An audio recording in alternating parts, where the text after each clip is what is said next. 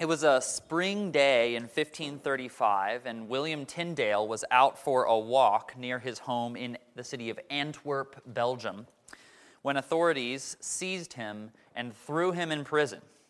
He was held there until the following year, 1536, when he was tried as a heretic and he was condemned and sentenced to be strangled and then burned. Now, Tyndale wasn't a seasoned criminal uh, he wasn't the kind of guy you expect to find in a prison cell, right? Uh, he actually spoke seven languages. Anybody here speak seven languages? No hands. All right. Uh, he could read the Bible in the original Greek and Hebrew uh, fluently, so much that he could translate. Uh, he was an ordained clergyman, and he could have easily made a decent career for himself, rising up through the ranks. He was a professor at Cambridge uh, he was clearly cut out to be a bishop, right? Um, that kind of guy.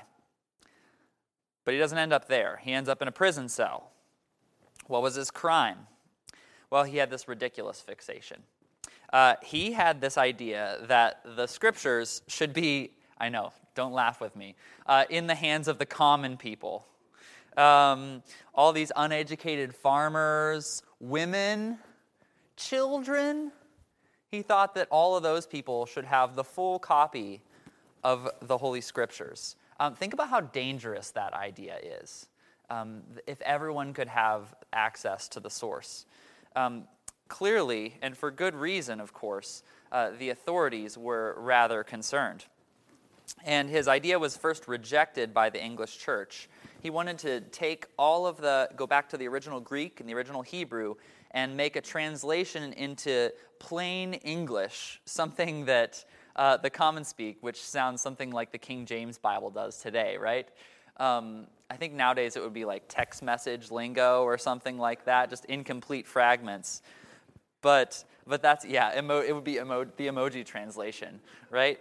Um, but Tyndale wanted to translate the scriptures into the common speak of the everyday people so that they could read it for themselves. And the English church said no. That's, that's succeeding, giving too much power to the lay people. And so Tyndale did the only morally acceptable thing, I think, to do in that situation, and that is that he moved over to the continent of Europe, um, went into hiding, and did it anyways. And then he proceeded to smuggle copies of his English translation of the Bible back into England. That was his crime. And uh, the legend has it that as, he, uh, as the flames were lit around him, he cried out, Lord, open the King of England's eyes. Now, it's hard for, to- for people in our time to make sense of someone like William Tyndale.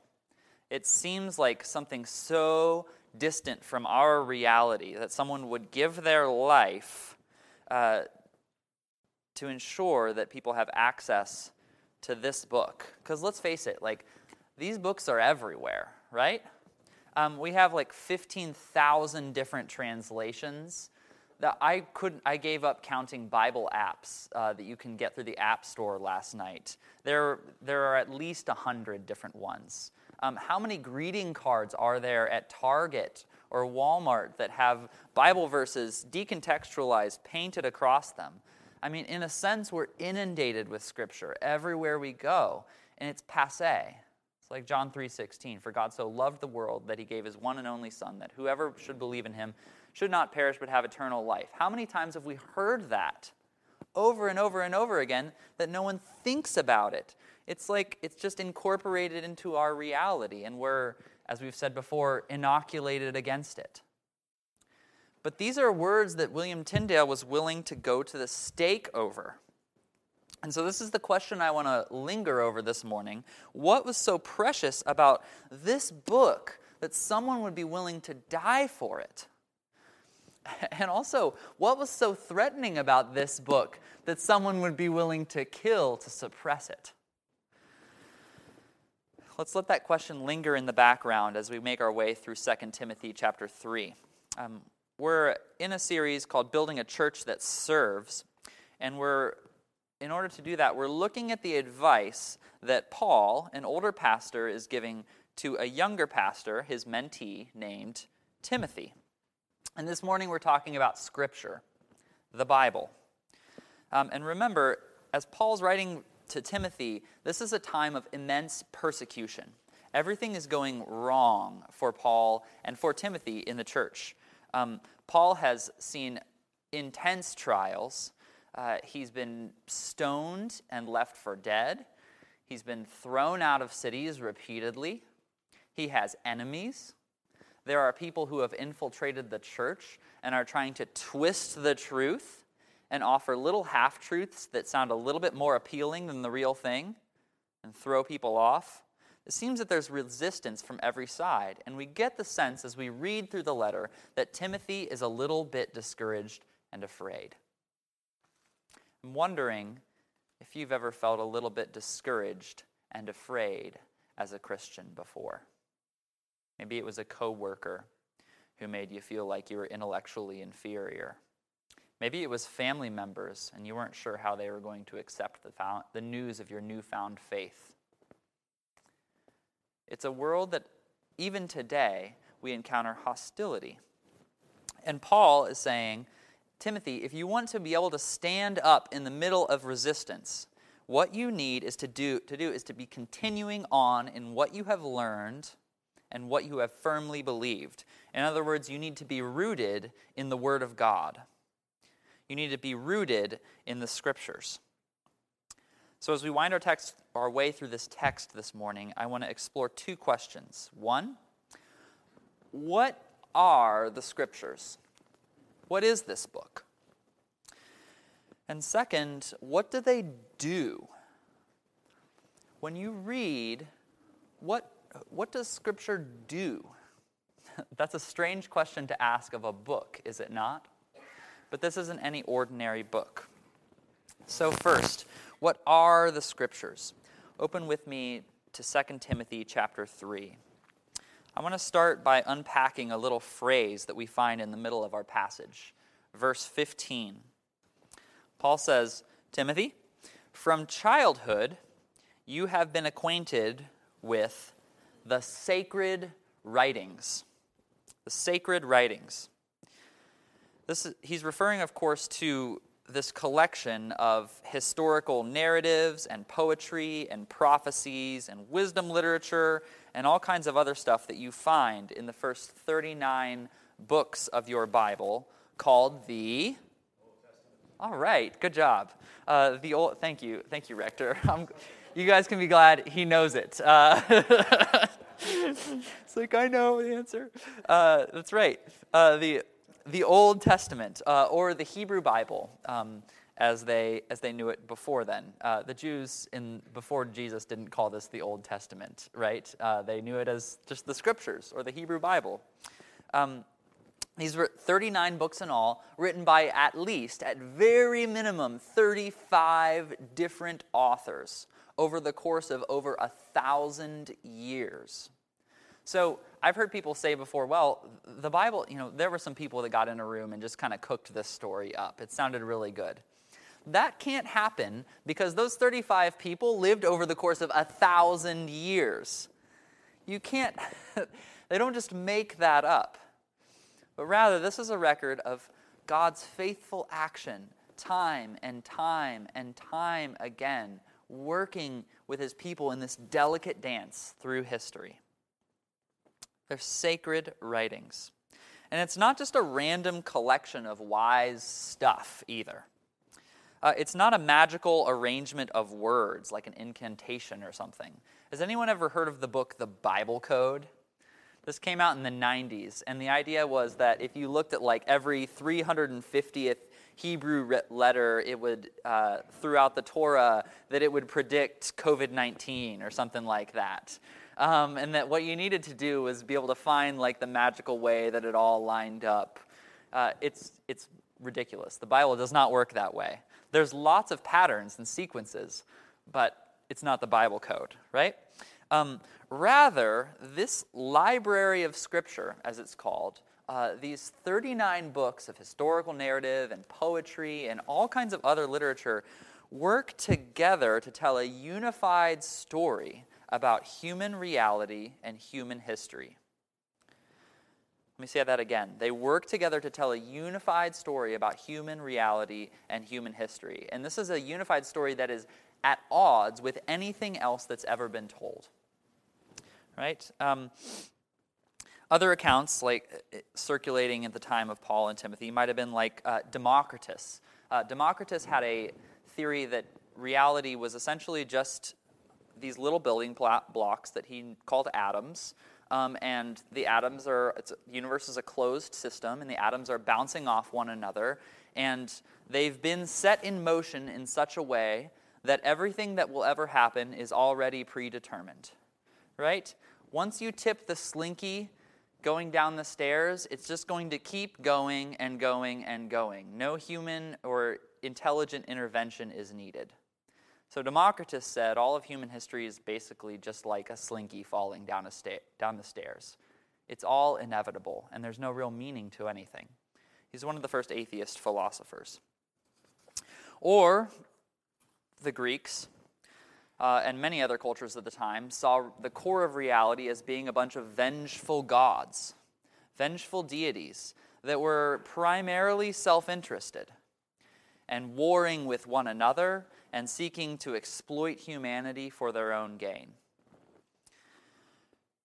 But this unified narrative of the Old Testament, these 39 books tell a different story that there is a good, infinitely wise, infinitely loving personality that, that didn't struggle to create everything, but rather breathed out and spoke reality into existence and reality proceeds according to his good pleasure, according to a purpose. Now, it's been broken, it's been distorted, has it not?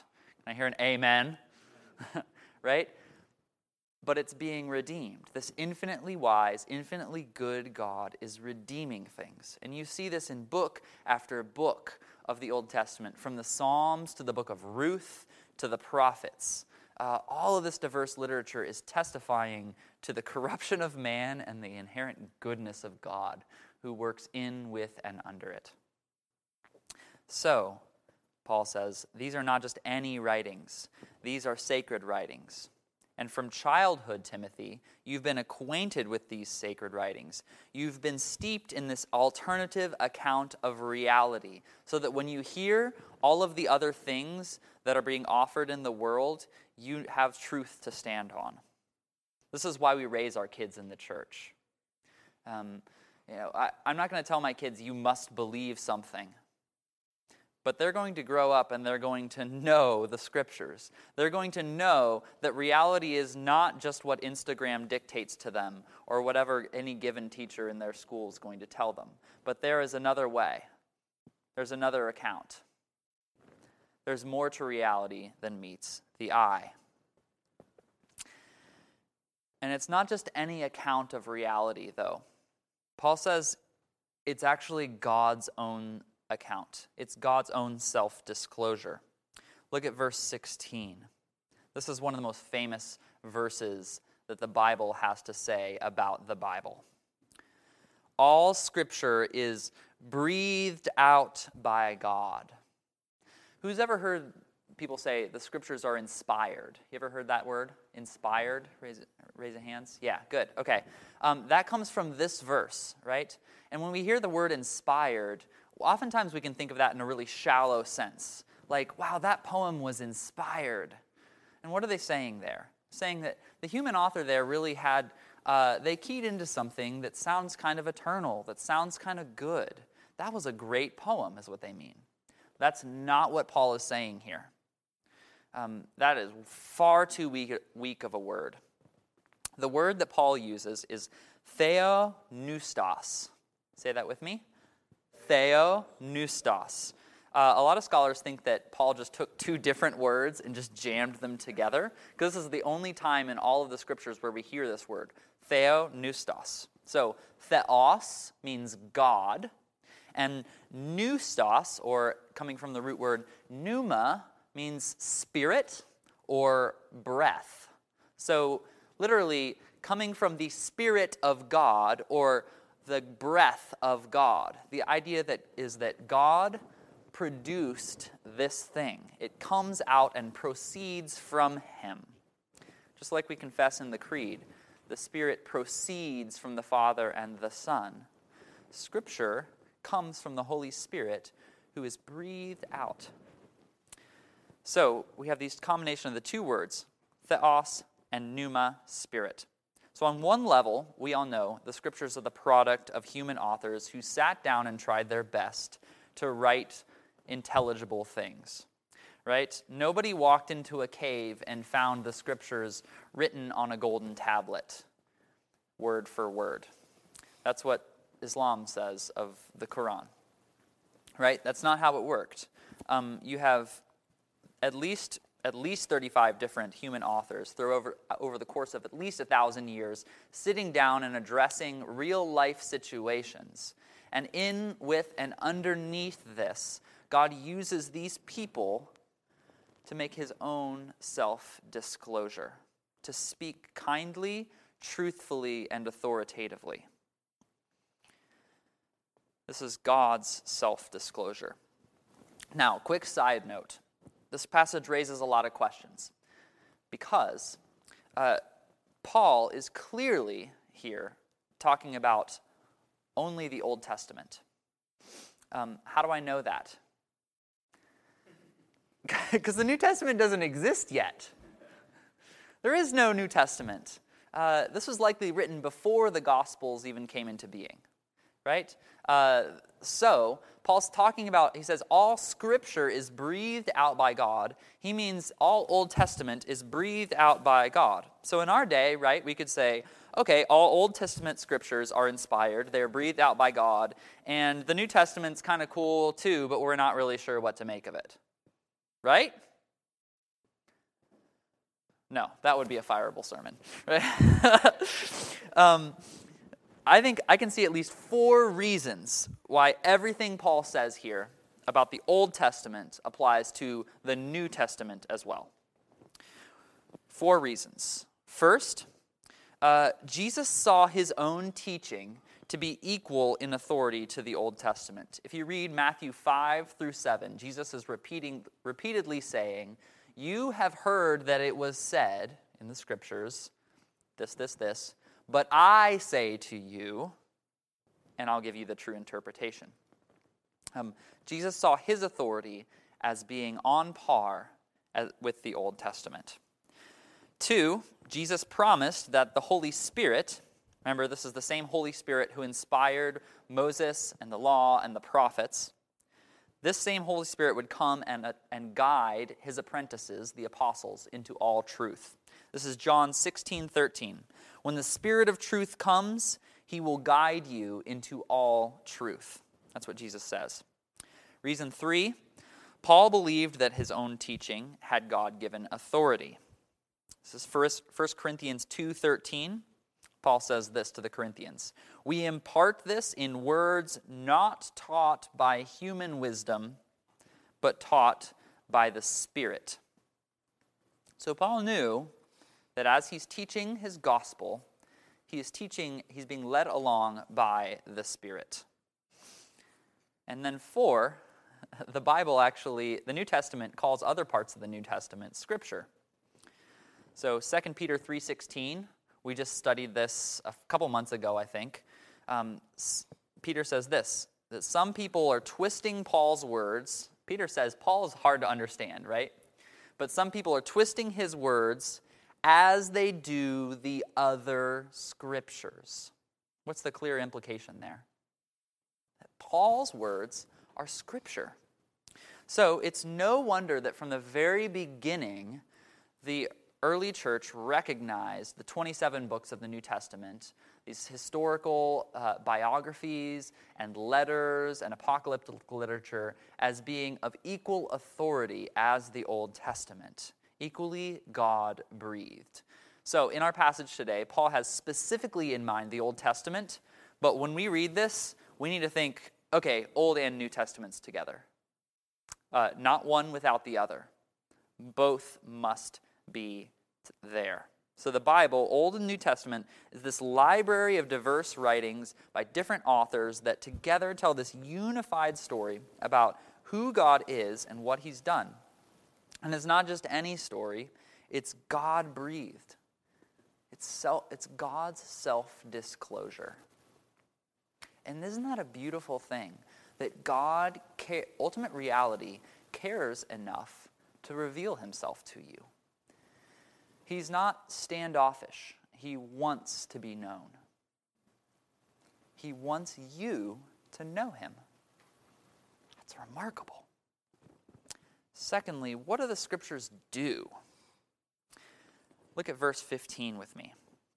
Verse 15. Paul says, Timothy, from childhood you've been acquainted with the sacred writings, which are able to make you wise for salvation through faith in Christ Jesus. That's a key phrase.